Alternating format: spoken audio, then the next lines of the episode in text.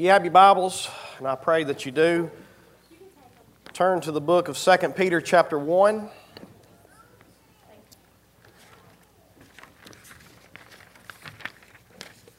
Second Peter chapter 1. We're going to be here for the next few weeks. We started a series last week on the marks of Christian growth. Before I read, I want to ask you to forgive me. I'll probably be chewing on a cough drop or something all morning long, so uh, yeah, um, I'm being rude. But um, I'm not meaning to. I just, uh, I'm probably going to need it to get through it, so just uh, forgive me for this if you would. 2 Peter chapter 1, we're going to read verses, uh, verses 3 through 15.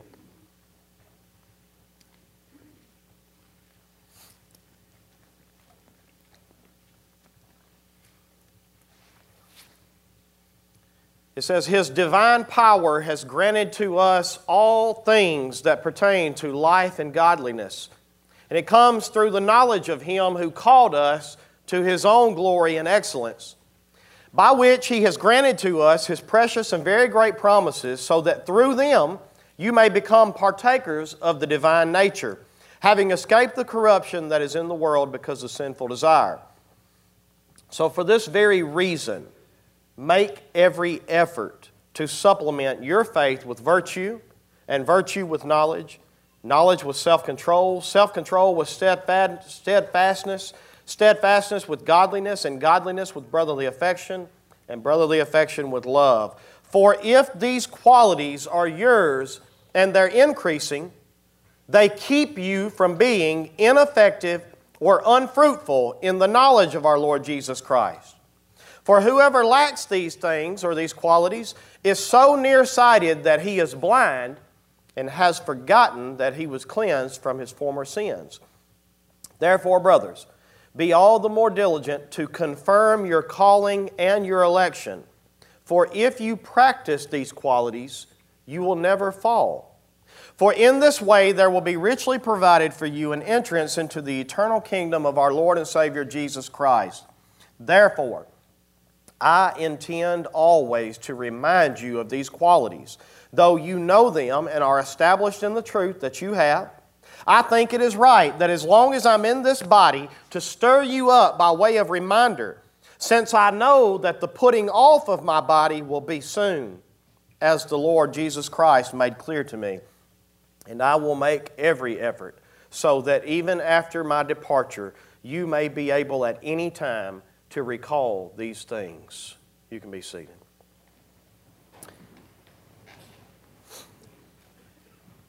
And as you're seated, I'd like to ask if um, Ken, would you lead us in a word of prayer, please?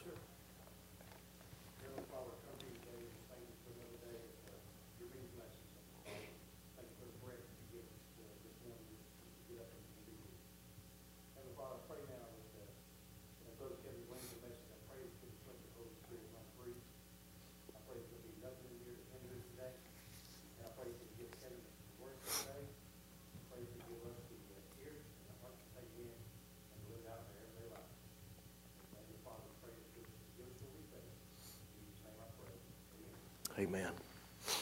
If there were a yardstick to measure the Spirit, and you could mark the growth of your past, I wonder how you would answer this question Are you taller this year than last? When you were a kid, you probably remember the, the little marks that you made on the wall, or maybe you done it for your kids, and and every so often they would come in and they would back up against that wall and they wanted to see, am I taller than I was at my last mark? And in the same manner, in the Spirit, if there were a yardstick to measure the Spirit and you could mark your growth from the past, I wonder how you would answer this question Are you taller this year than last? If you're a child and you keep going to the doctor and you're the same height every time you go year after year, what is the doctor going to say? Something's wrong. Something's not right. And so, Peter here, knowing that he is on his deathbed, knowing that the putting off of his body will soon be.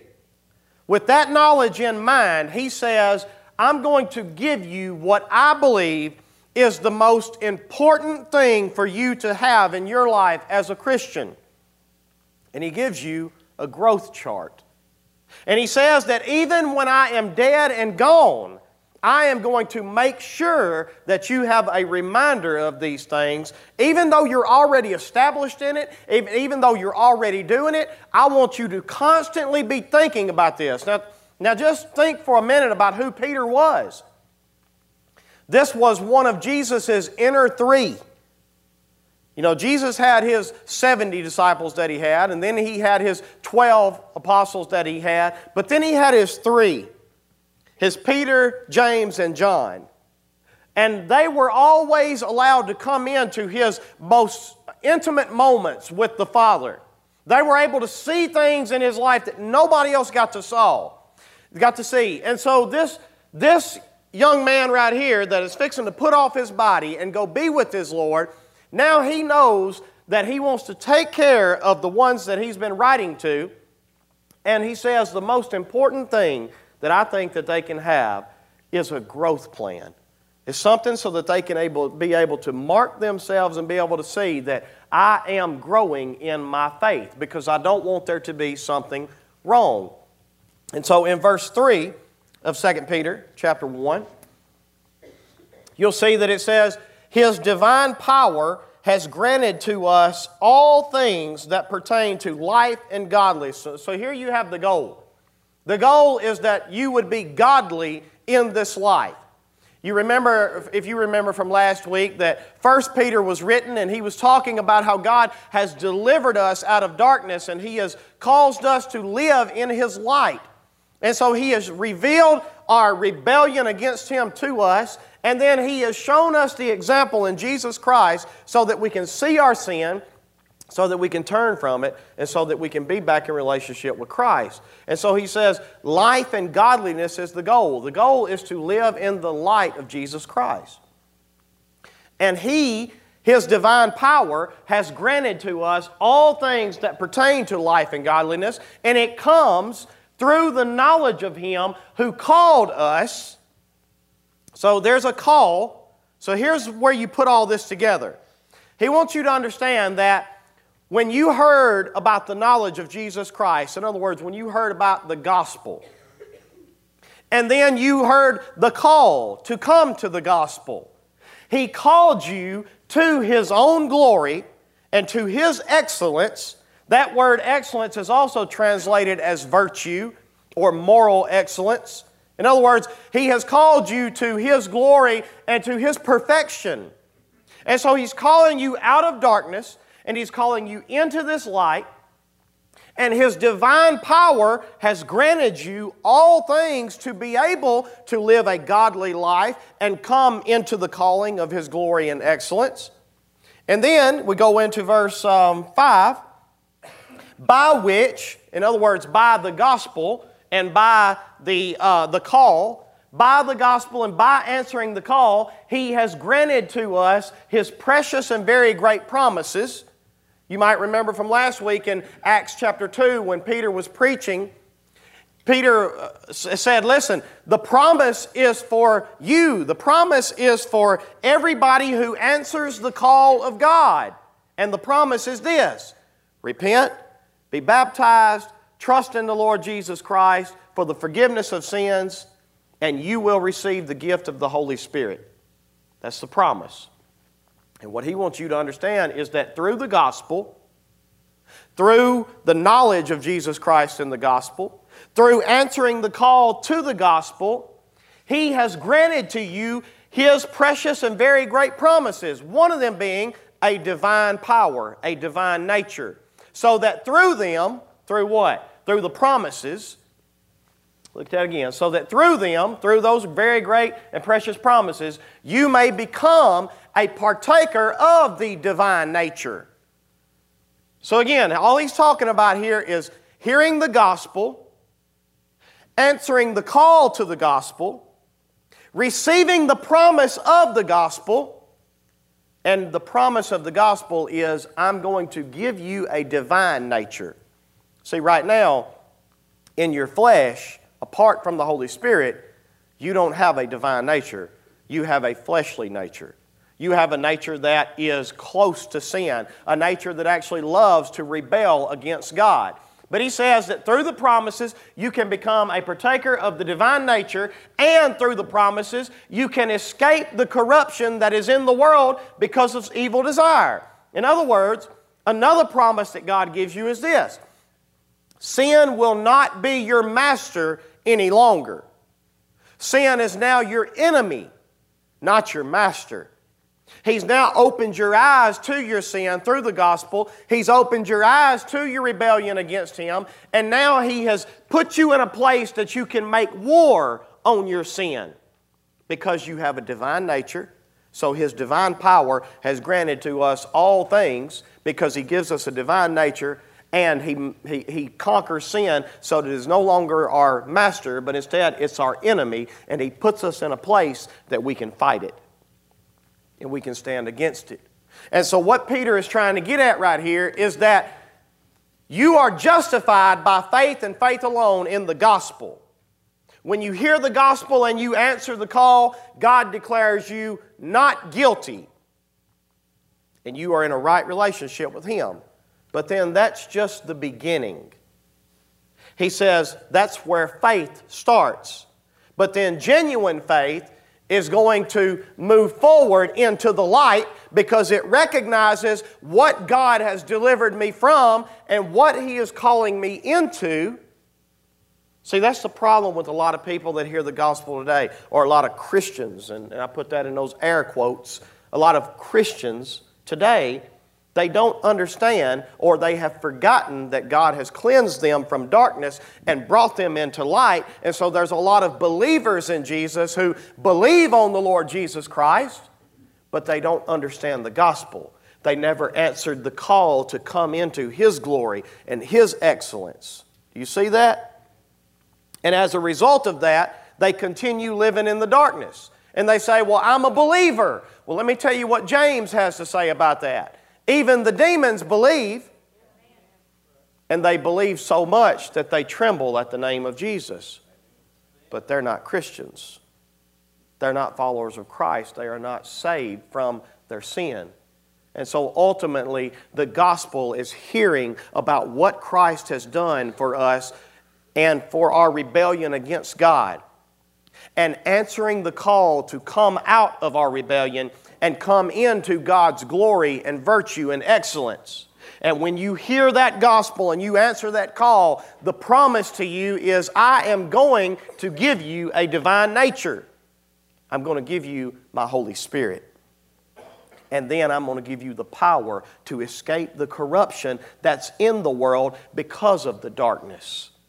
And so we move into verse 5. Verse 5 says, For this very reason. For what very reason?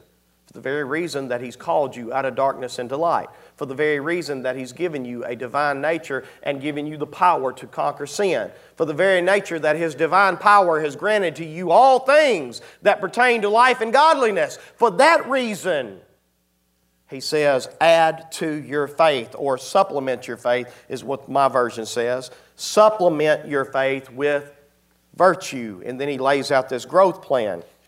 And then I want you to notice, go over to verse 8 with me. I want you to notice what happens. He says, For if these qualities are yours and they are increasing, or some of your versions say they abound. In other words, if you can look at your life and you can see the foundation of faith in the gospel, right?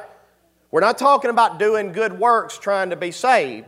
We're talking about, I believe the gospel, and because He's called me out of darkness into the light, I'm going to go into the light.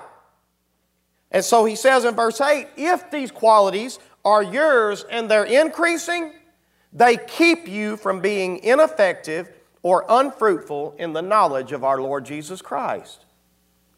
Do you want to know how you can be a Christian in this world and be effective and be fruitful for God? There's a growth plan for you right here. And you need to be looking at yourself and evaluating Am I adding to my faith virtue? Am I adding to my virtue self control or knowledge? Am I adding to my knowledge self control? Am I adding to my self control steadfastness or perseverance? Am I adding to my perseverance brotherly affection? Am I adding to my brotherly affection love? In other words, am I continuously growing so that I'm coming out of the darkness and moving further into the light? Because if I'm not, then there's a problem. But if these qualities are yours and they're increasing, you will not be, you will, you will not be ineffective. You will not be unfruitful in the gospel. That's what it means when it says they keep you from being ineffective or unfruitful in the knowledge of our Lord Jesus Christ. In other words, in the gospel that's been given to you. You want to be fruitful in the gospel, right? You want to be effective in the gospel. Well, these qualities need to be yours, built on top of your faith in the gospel. And then it goes on in verse 9 For whoever lacks these qualities is so nearsighted that he is blind, having forgotten that he was cleansed from his former sins. In other words, if you have these qualities and they're increasing, then it is evidence to you that you understand what God has delivered you from. Somebody who does not have these qualities is somebody that does not understand that God is drawing them out of darkness and calling them to glory and excellence. Too many people in this life that are Christians are living day after day and they're not moving from the darkness to the light. And the truth of the matter is, uh, Peter says here, the problem is they don't really understand the gospel. They don't really understand that God has cleansed them from darkness to bring them into light. And so then he moves on into verse 9. I'm sorry, verse 10. Therefore, brothers, be all the more diligent to confirm your calling and election. For if you practice these qualities, you will never fall. In other words, if you have these qualities and they're increasing, they come from a motivation of faith in the gospel, not just works, then you are able to confirm your call of God. That's what it means when it says to make your calling and election sure. The question Peter has is this if you don't have these qualities, have you really heard the call? That's hard. And I'm not trying to be a hard preacher here. I'm trying to love you enough to tell you the truth. If you don't have these qualities and you're not increasing in this, but instead you're still playing in darkness and you're still going back to darkness, the question Peter would ask is Are you sure about your call? So be even more diligent to make your call and your election, or the fact that God called you and He chose you. Be even more diligent to make your call and your election sure, because if you practice these things, then you'll never go back to darkness. Not saying you won't stumble, not saying you won't make mistakes, not saying you won't struggle with sin he said, if you practice these qualities, in other words, if this is your lifestyle, darkness is not your lifestyle anymore. You still fight with it, you still struggle with it, but my lifestyle is moving toward light, then that is evidence to me that I have heard the call, I have answered the call, and I am moving from darkness into His glory and His virtue and His excellence. And then finally, in verse 11. For in this way there will be richly provided for you an entrance into the eternal kingdom of our Lord and Savior, Jesus Christ. For in this way, in other words, if you are walking in this way based on the foundation of your faith, he said there is an entrance. This is the way that you're going into the kingdom of heaven because you're moving from darkness into light. So I ask the question again, or I say the statement again if there were a yardstick to measure the Spirit, and there is, and you could mark your growth of the past, I wonder how you would answer this question Are you taller this year than last? I pray before this series is over that you're able to answer that question. So it all begins with faith. Going back to verse 5. For this very reason, make every effort. I love the way that he puts that. Because listen, we don't work for our salvation. Our salvation comes through the fact that Jesus Christ offers us His righteousness and He takes on our sinfulness. And we accept that. So that's how we are saved. But then sanctification is a part that you play in. You don't have a part in your justification other than believing the gospel. That's it. But sanctification is a lifelong process that you play the part in. And so he says, for this very reason, you make every effort.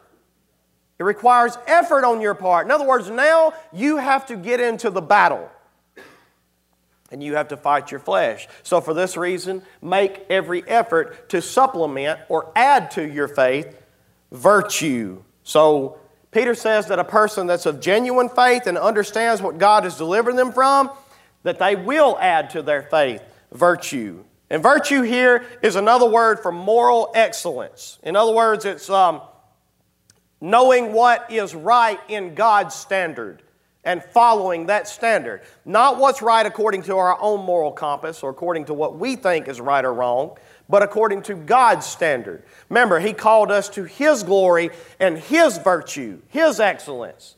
Not our moral excellence, but His. And so we add to our faith His virtue, and that is our responsibility. And so here's the thing He's calling us to be good. Well, the problem with that is I'm not very good at being good. That's my problem, God. You're asking me to do something that I can't do. I can't be good. You know, our little three year old boy right now, he, um, he loves Pinocchio. I don't know if y'all remember Pinocchio or not. But uh, he likes to go to bed at night now, and he wants me to cut his TV on Pinocchio, and that's what he watches to go to sleep. He watches Pinocchio, and he loves it. And, um, and I, I think there are a lot of similarities between us and Pinocchio. And so I want to show you a three minute clip, three minute clip of Pinocchio. And I want you to see if you can figure out what is Pinocchio's problem. Because when you figure out Pinocchio's problem, you're going to find your problem. And then we're going to figure out how do we fix that problem. So if you would play that, and you'll probably have to cut the sound up on it. I don't know how good my recording is.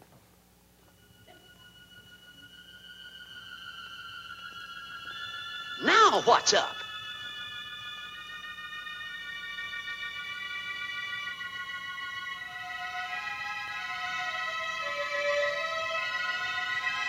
What's going on here?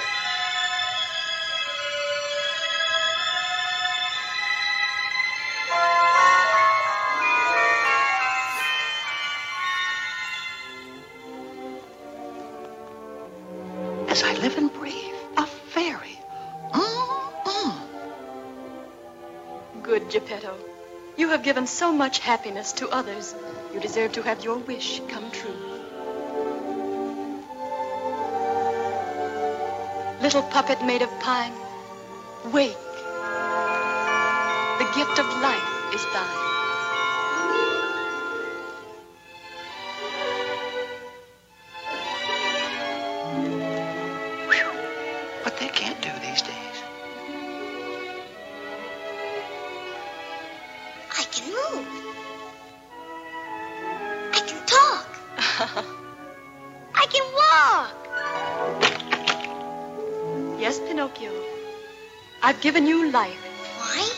Tonight Geppetto wished for a real boy. Am I a real boy? No, Pinocchio. To make Geppetto's wish come true will be entirely up to you. Up to me? Prove yourself brave, truthful, and unselfish, and someday you will be a real boy. A real boy. That won't be easy. You must learn to choose between right and wrong. Right and wrong? But how will I know? Holly, no. Your conscience will tell you. What are conscience? What are conscience? I'll tell you. A conscience is that still, small voice that people won't listen to. That's just the trouble with the world today. Are You you see- my conscience? Who, me? Would you like to be Pinocchio's conscience? Well, well, I, I, oh, uh-huh. Very well.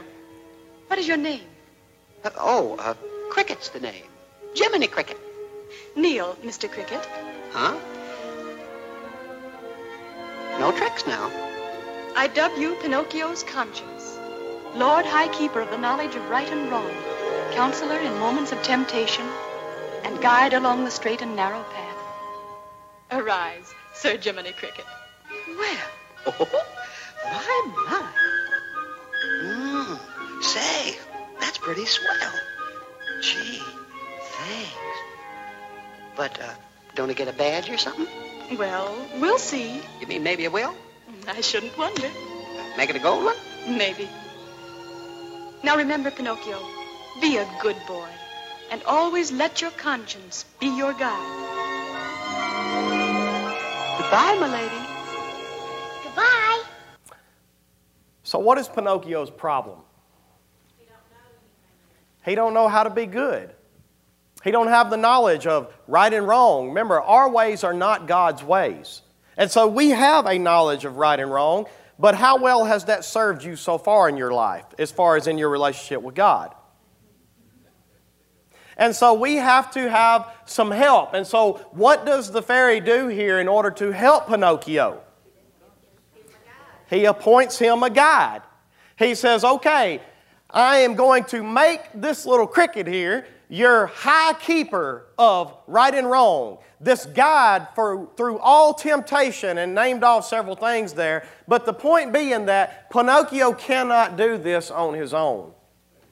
He is, no matter how hard he tries to be good, if y'all remember the movie, no matter how hard he tries to be good, if he don't listen to Jiminy Cricket, what happens to him? He strays away every time, over and over and over again. And so here we are. God has given us the gift of life. And we have, by faith, been justified. There was nothing you could do. You had as much to do with your new birth in Christ as you did with your first birth. How much part did you play in being born into this world? None. So you had that much to do with the new birth as well. The only thing you did was heard the gospel, heard the call, and you said, Here I come. That's it. And the gift of life was yours. But now that God has given you life, He tells you now make every effort to be a good boy, to be a good girl. And the problem is, but how will I know? And He says, Well, here's how you're going to know I am giving you a divine nature. I'm giving you the gift of my Holy Spirit.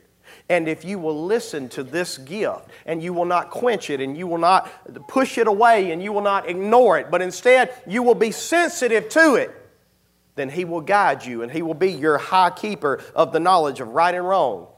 He will be your counselor in moments of temptation, His guide along the straight and narrow path. See, the problem with us is that we, sin so easily entangles us just like it did with Pinocchio. You remember the story, if you do remember it. Uh, Pinocchio ended up on Pleasure Island.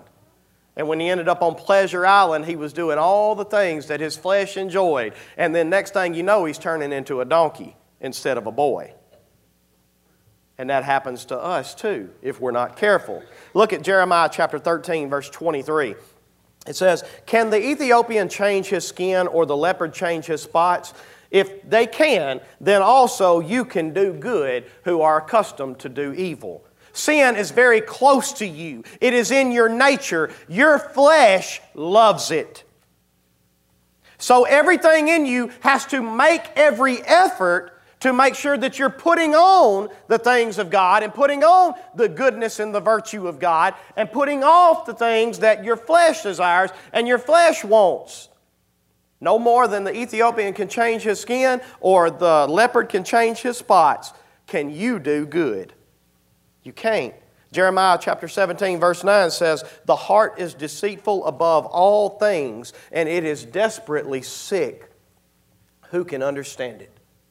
By nature, we are all sinners and we're all rebels against God. But here we are commanded to do good. So we have to answer this question, and this is where the message will come from this morning. How do we add virtue to our faith? Well, go with me to Ephesians chapter 4. We're going to see what the Apostle Paul has to say about goodness in the Christian life. How do we add virtue to our faith? How will I know? In Ephesians chapter 4, verse 17 is where we'll start. It says, Now this I say and testify in the Lord that you must no longer walk as the Gentiles do. In other words, I'm calling you out of darkness and I'm calling into your light, into the light of Christ, so no longer walk the way that unbelievers in the world walk. I'm calling you out of that.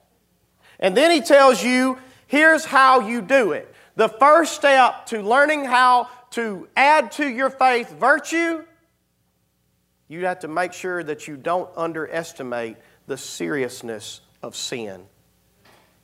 You know, here's the problem with us as, as um, fleshly Christians we underestimate the seriousness of our sin.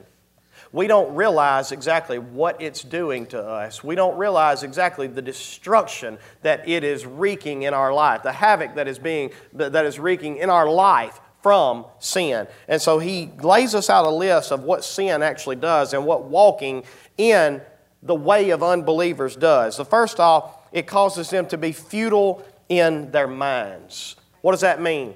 It means that your mind literally becomes useless for God. You are absolutely useless for God in your mind. Look at Romans chapter 1, verse 28 through 31.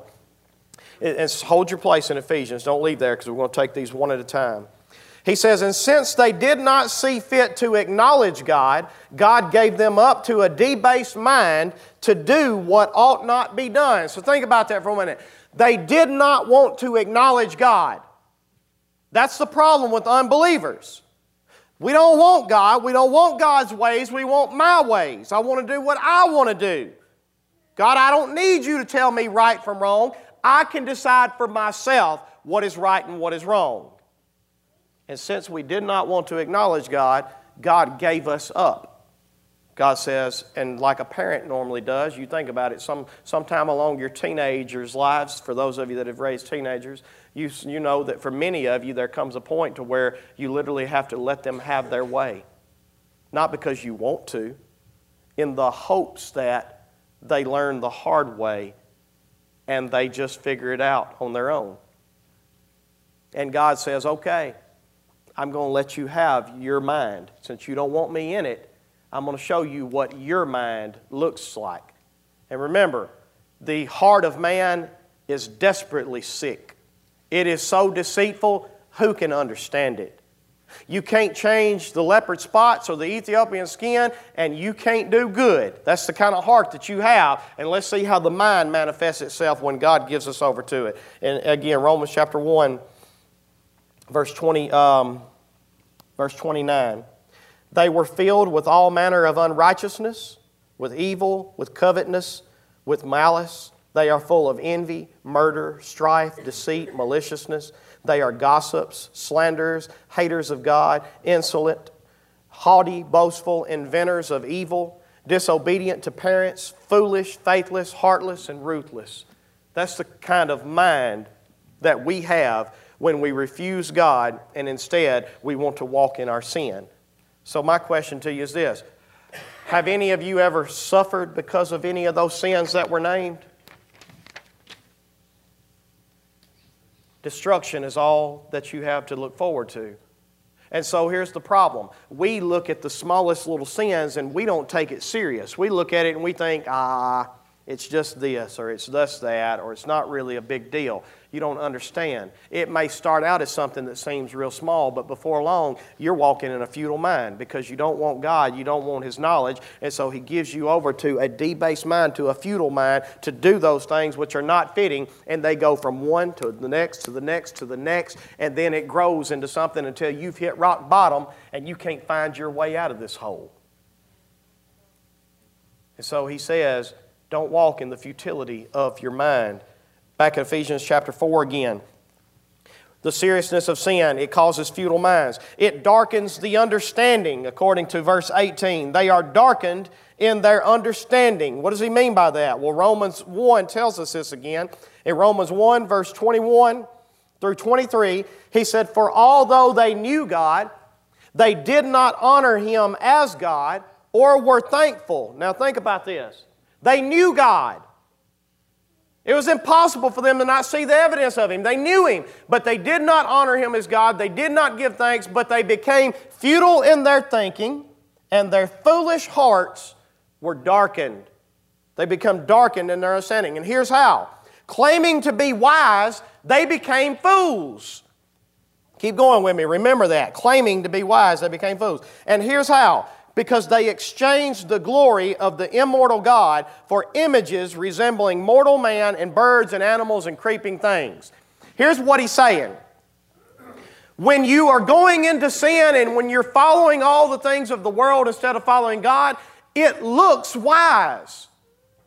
You think to yourself, this is okay and this is not a big deal. And it darkens your understanding. And it says they claim to be wise when they're doing it but they're actually becoming fools. And the reason they're becoming fools is because they're making a dark exchange. They are, instead of taking on the glory of God, they exchange the glory of the immortal God for images. In other words, everything in this creation is nothing more than an image of a reflection of the glory of God all the things that you enjoy so much and all the things that you chase after and all the things that you live and give your life to, they're all images of the gifts that God has given you. That's all they are. And he says that we trade the glory of the immortal God and we say, God, I appreciate you and I love you, but I would rather have the images, the mortal stuff, the temporary stuff. I would rather have this and because that dark exchange takes place, your understanding is darkened and it makes you think that it's a wise trade. But what you don't understand is you've just made the worst trade that's ever been made in the history of man. You just traded immortal for mortal. That's what you did. And so we have to understand the seriousness of his sin. It darkens our understanding. Back to Ephesians chapter 4 again in verse 18.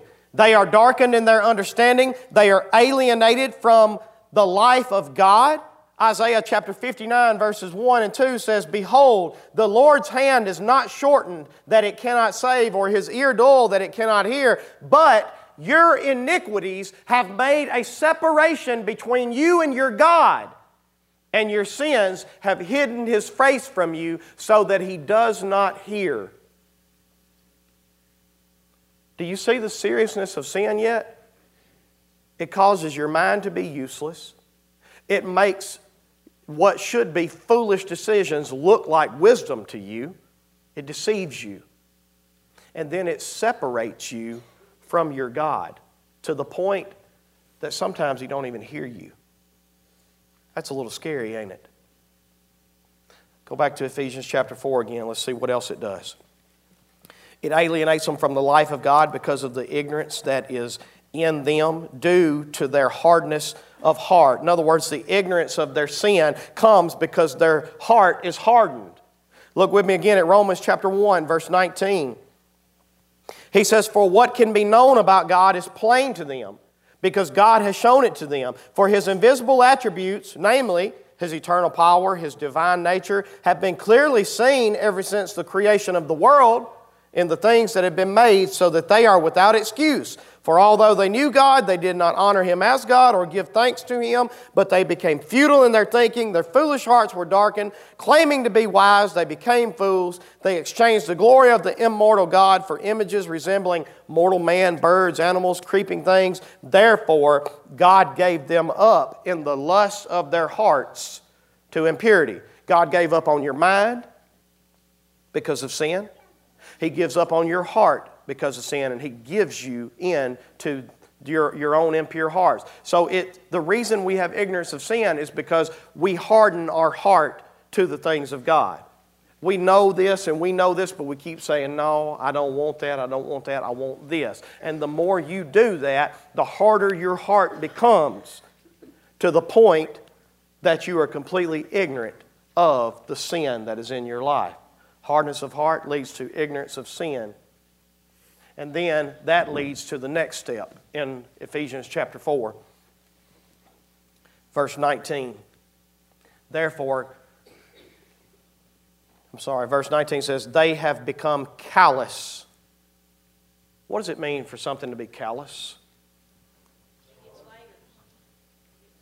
You ever, um, when I was a kid, not today, not as much. Been a while. When I was a kid, I grew up on the farm. I used to know what hard work is. I used to have some of the roughest hands around. My wife couldn't stand whenever I'd rub her shirt or something because my hands always snagging her shirts and just the, the calluses on my hands were, were terrible. But where that came from was the more I put friction on those hands and the more I was using post hole diggers and doing fencing or whatever, it, it, it, would, the friction that would keep rubbing the skin would cause the skin to become harder and harder and harder to the point that I couldn't even really feel anymore. I could just get out and put as much pressure as I wanted on them. And the truth of the matter is, I couldn't feel it no way. And so here's what God is saying that sin does to you sin causes you to become so callous that no matter how much pressure He keeps putting on you, you don't even feel it anymore. He said, They have become callous. And then you have become so numb to where you're at in your sin that it causes you to give yourself up to sensuality. In other words, lewdness is another word for that, an unbridled fleshly life. So, what does it mean when something is unbridled? When a horse is unbridled, what does that mean? Do whatever he wants to do. There ain't nothing to stop him. There ain't nothing to try to turn him one way or the other. It's completely unbridled. And so you see the progression that sin does in your life here? And it all started out with something simple of thinking, you know, it's really not that big a deal. Next thing you know, you're separated from God, you're callous to it, you don't even feel the pressure of it anymore, and now it has gone from just one thing to now I've given myself over to where I'm just unbridled. I do whatever I want to do whenever I want to do it and practice every kind of impurity. And so he's saying here that you have to, Paul is saying, if you're not going to walk the way that the unbelievers used to walk and what you've been delivered out of, if you're going to be good, the first thing you have to do is don't underestimate the seriousness of it. Too many times we think of sin as stuff that we know is sin in our life and we, and we don't think twice about it. We just follow right on through with it and we follow it. You are underestimating the seriousness of sin. And I'm telling you, the path that it's fixing to take you down, nothing good comes from it. Amen. Nothing good. It'll separate you from God, is what it'll do. so make every effort to put it off because it's serious about killing you. The second thing, if you're going to be good, the second thing you have to do is you have to learn from Christ. And don't quench the divine nature. Look with me at Ephesians 4 again, and starting in verse 20. He says, But that is not the way that you learned Christ.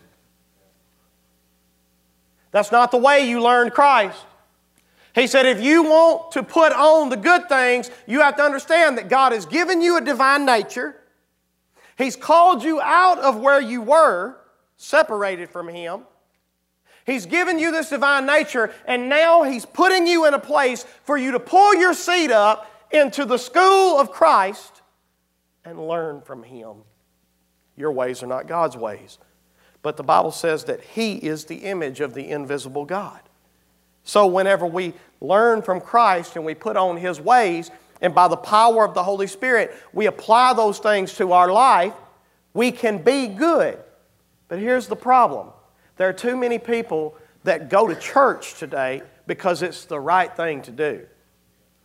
You don't come in here to pull your seat up to the front of the class you know, when it's something that your heart is set on, it's something you want to learn. I'm this way. That's the reason I'm saying this. When it's something my heart is set on, it's something I want to learn, there ain't nothing that can take my attention away from it. I used to be the guy that would come in church and sit on the pew and go to sleep. I'd be sitting there, I, I was like some of y'all are right now.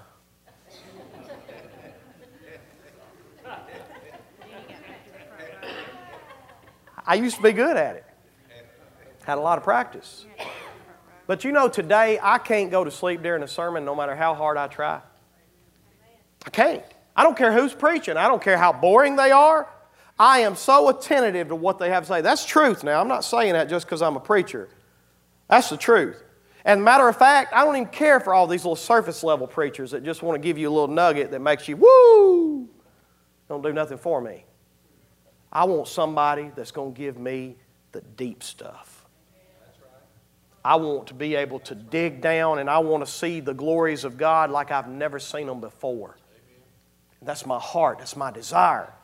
And so, what I'm telling you, if you're going to learn to be good and add virtue to your faith, you've got to remember you can't do it on your own, but God's given you a divine nature, the high keeper of the knowledge of right and wrong, the counselor in times of temptation. He's given you that, but now you've got to pull your seat up in the school of Christ.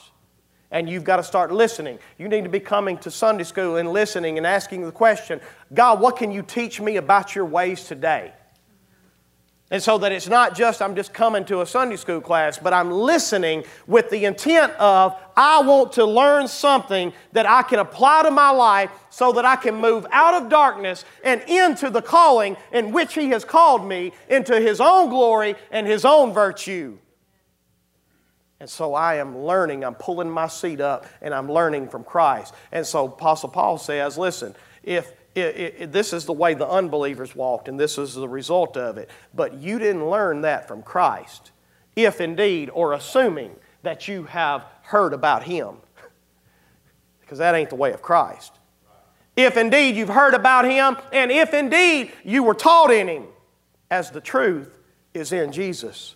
So you got to pull your seat up to the school of Christ, and you've got to be able to come into the places that are studying about who He is, and you've got to listen to what He has to say and be intent on learning, not just coming in because this is the right thing to do. You got too many people, and I'm going to say this. I've only got two points to go. I might even be done by 12 today. I don't know. But I'm just going to say this. And I've said it so many times, uh, but I'm getting so much better at it. I've been here a long time, long time. And it used to bother me that people wouldn't come to church because of the amount of time that I taught and I preached. It used to bother me real bad. It used to bother me that there'd be people that would leave the church because of it. Can I be honest with you and tell you something today? I don't care.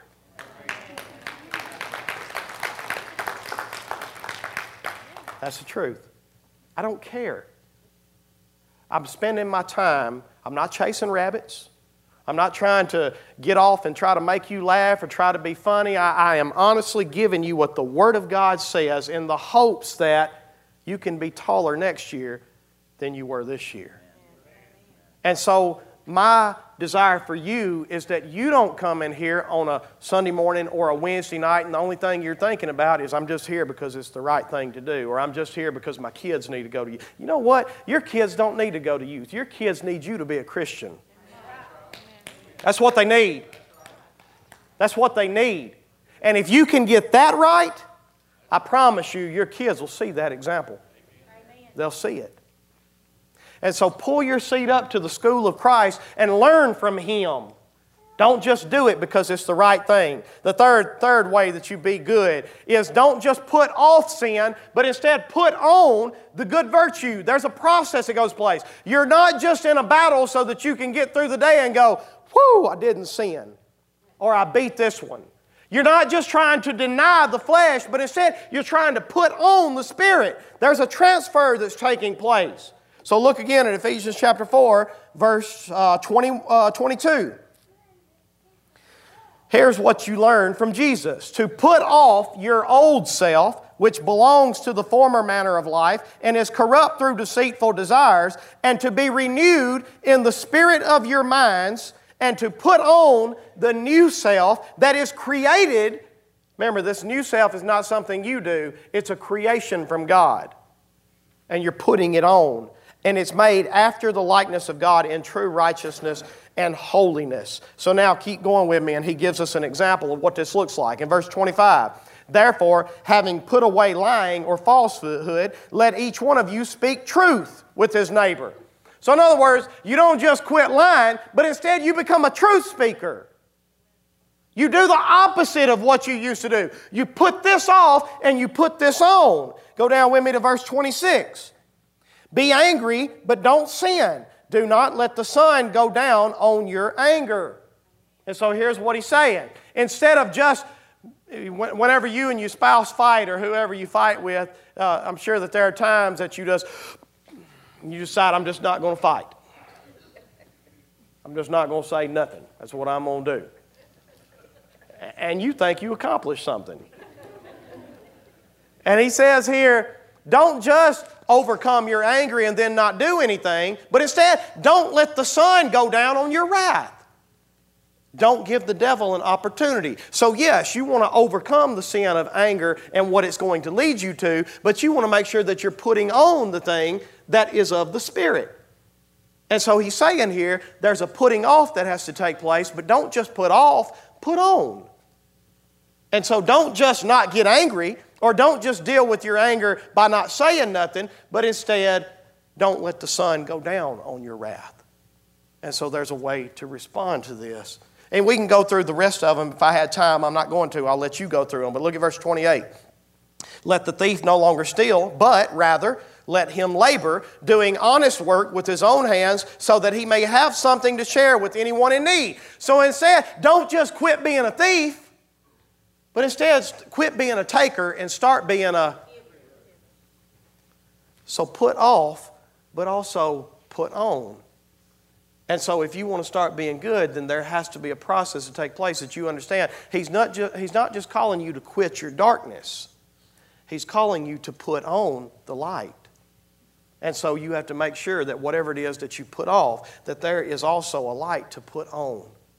And you need to figure out what that is by learning from Christ. Finally, the last one, number four. Remember, only the pure in heart shall see God. Go over to Ephesians chapter 5. Because if you were to go through all of them at the end of chapter 4, they all do the same thing. It's a putting off and a putting on process. But then look how he ends it in chapter 5. He says, Therefore, be imitators of God.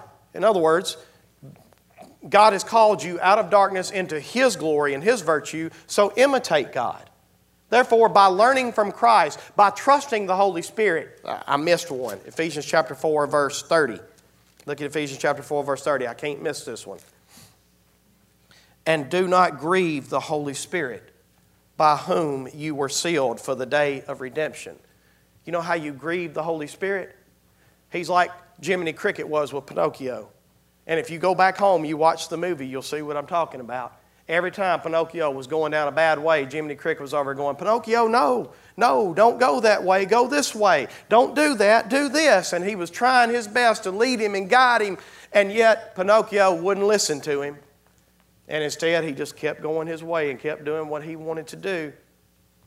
And the Apostle Paul says, Listen, if you're going to learn from Christ, you also got to make sure that you don't quench your Holy Spirit, the one that is trying to guide you and lead you and He's trying to direct you. But so many times in your life, you know that this is what you should be doing and you know this is what you shouldn't be doing. But instead of listening to that, you just follow your own path. You know that you can control your anger and you can do right, but instead you feel better if you're able to uh, vent your anger. And so you don't control it. Instead, you just follow through with your flesh and you quench the Holy Spirit. And so he says here, do not quench the Holy Spirit. He's the one that is sealing you for the day of redemption. He's the one that's bringing you out of darkness into the light. But then finally, number four, uh, uh, remember, only the pure in heart will see God. Ephesians 5, verse 1 again. Therefore, be imitators of God as beloved children and walk in love as Christ loved us and gave himself up for us, a fragrant offering and sacrifice to God. But sexual immorality and all impurity or covetousness must not even be named among you as is proper among the saints. Let there be no filthiness, no, nor foolish talk, nor crude joking, which are out of place, but instead let there be thanksgiving. So there again, you see the putting on and the putting off. But then look what he says in verse 5. For the reason why you have to make sure that you're putting on this good, for you may be sure of this. Y'all listen, you need to heed this warning. For you may be sure of this that everyone who is sexually immoral or impure or who is covetous, that is, an idolater, has no inheritance in the kingdom of Christ and God. That's a hard warning, ain't it? Now, again, Paul's not saying that if you're not good, you're not going to go to heaven. You go to heaven because of Jesus Christ. But if your faith is genuine and you, your call is sure and your election is sure, then you're going to understand that He's calling you out of darkness and into glory and virtue. And if you understand that, then He says you can be sure of this. No one who's still practicing in darkness and who's still living in darkness, they will not inherit the kingdom of God. Only the pure in heart will see God, according to the Beatitudes uh, in Matthew chapter 5. The pure in heart shall see God. The way we become pure in heart is by following our Holy Spirit, learning from Christ, moving from darkness into light. Let no one deceive you with empty words, for because of these things, the wrath of God comes upon the sons of disobedience. So I'll close with that today, and I want you to understand growth in your faith is essential. It's not an option. If your faith is genuine, you understand your call, you understand your election, He will draw you out of darkness into His marvelous light. Don't quench the Holy Spirit. Sit at the school of Christ and learn. And if you do these things and these qualities are yours and they're increasing, you will be neither ineffective or unfruitful in the gospel. A way will be richly provided for you into the kingdom of God, and you will never fall. That's a promise. Homework. That's right, I said homework. Don't spend all your time on Pleasure Island this week. What do I mean by that? well, if I have to learn from Christ in order to put on the ways of God, then maybe it would be good for me if, if I have trouble coming in every day and the first thing I do is click the remote to turn the TV on. What would be something that would be handy to do this week? Unplug the TV. Why do I say unplug it? Because what are you going to do out of habit? And so if you unplug it, what's going to happen? You're going to come up you're going to get the rope and you're going to go. Right? And then eventually you'll reach a point where you'll go. And you'll remind yourself that this is what I'm going to take some time. It ain't got to be a lot of time. I ain't got to say you got to come in and spend your, the whole evening reading the Bible. Um, but I promise you this the more time you spend in it just meditating on a few scriptures, the more in love with it you're going to fall. You ever got a hold of a good book? I know most of y'all ain't readers in here, but you ever got a hold, y'all readers, you ever got a hold of a good book and then you get into it and you can't put it down? The Bible will become that. I promise you. You're talking to somebody who's not a reader, and I'm telling you that from my life. It's another homework. Find the sin that so easily ensnares you. Hebrews talks about a sin that easily ensnares you. There is a sin in your life, maybe a few of them, probably. Find out what it is and make a decision this week that God is calling me out of this darkness and He's calling me into glory and virtue. And I hear His call and I want to answer that call. And so I want to make my call and my election sure. And so I'm going to identify those sins that the Holy Spirit is showing me and I'm going to find a way to make war on it. There's a way for you to do it. You just have to ask the question How can I make war on this sin in my life that so easily ensnares me? What do I need to do in order to make war on this? And that, the, the that's so vast, I can't even begin to pinpoint every one of them. But surely you know what I'm talking about. You need to find that one in your life. Don't underestimate the seriousness of sin. Don't quench the divine nature. And when you start putting off whatever your sin is, start putting on whatever the light is that God would lead you to in His light.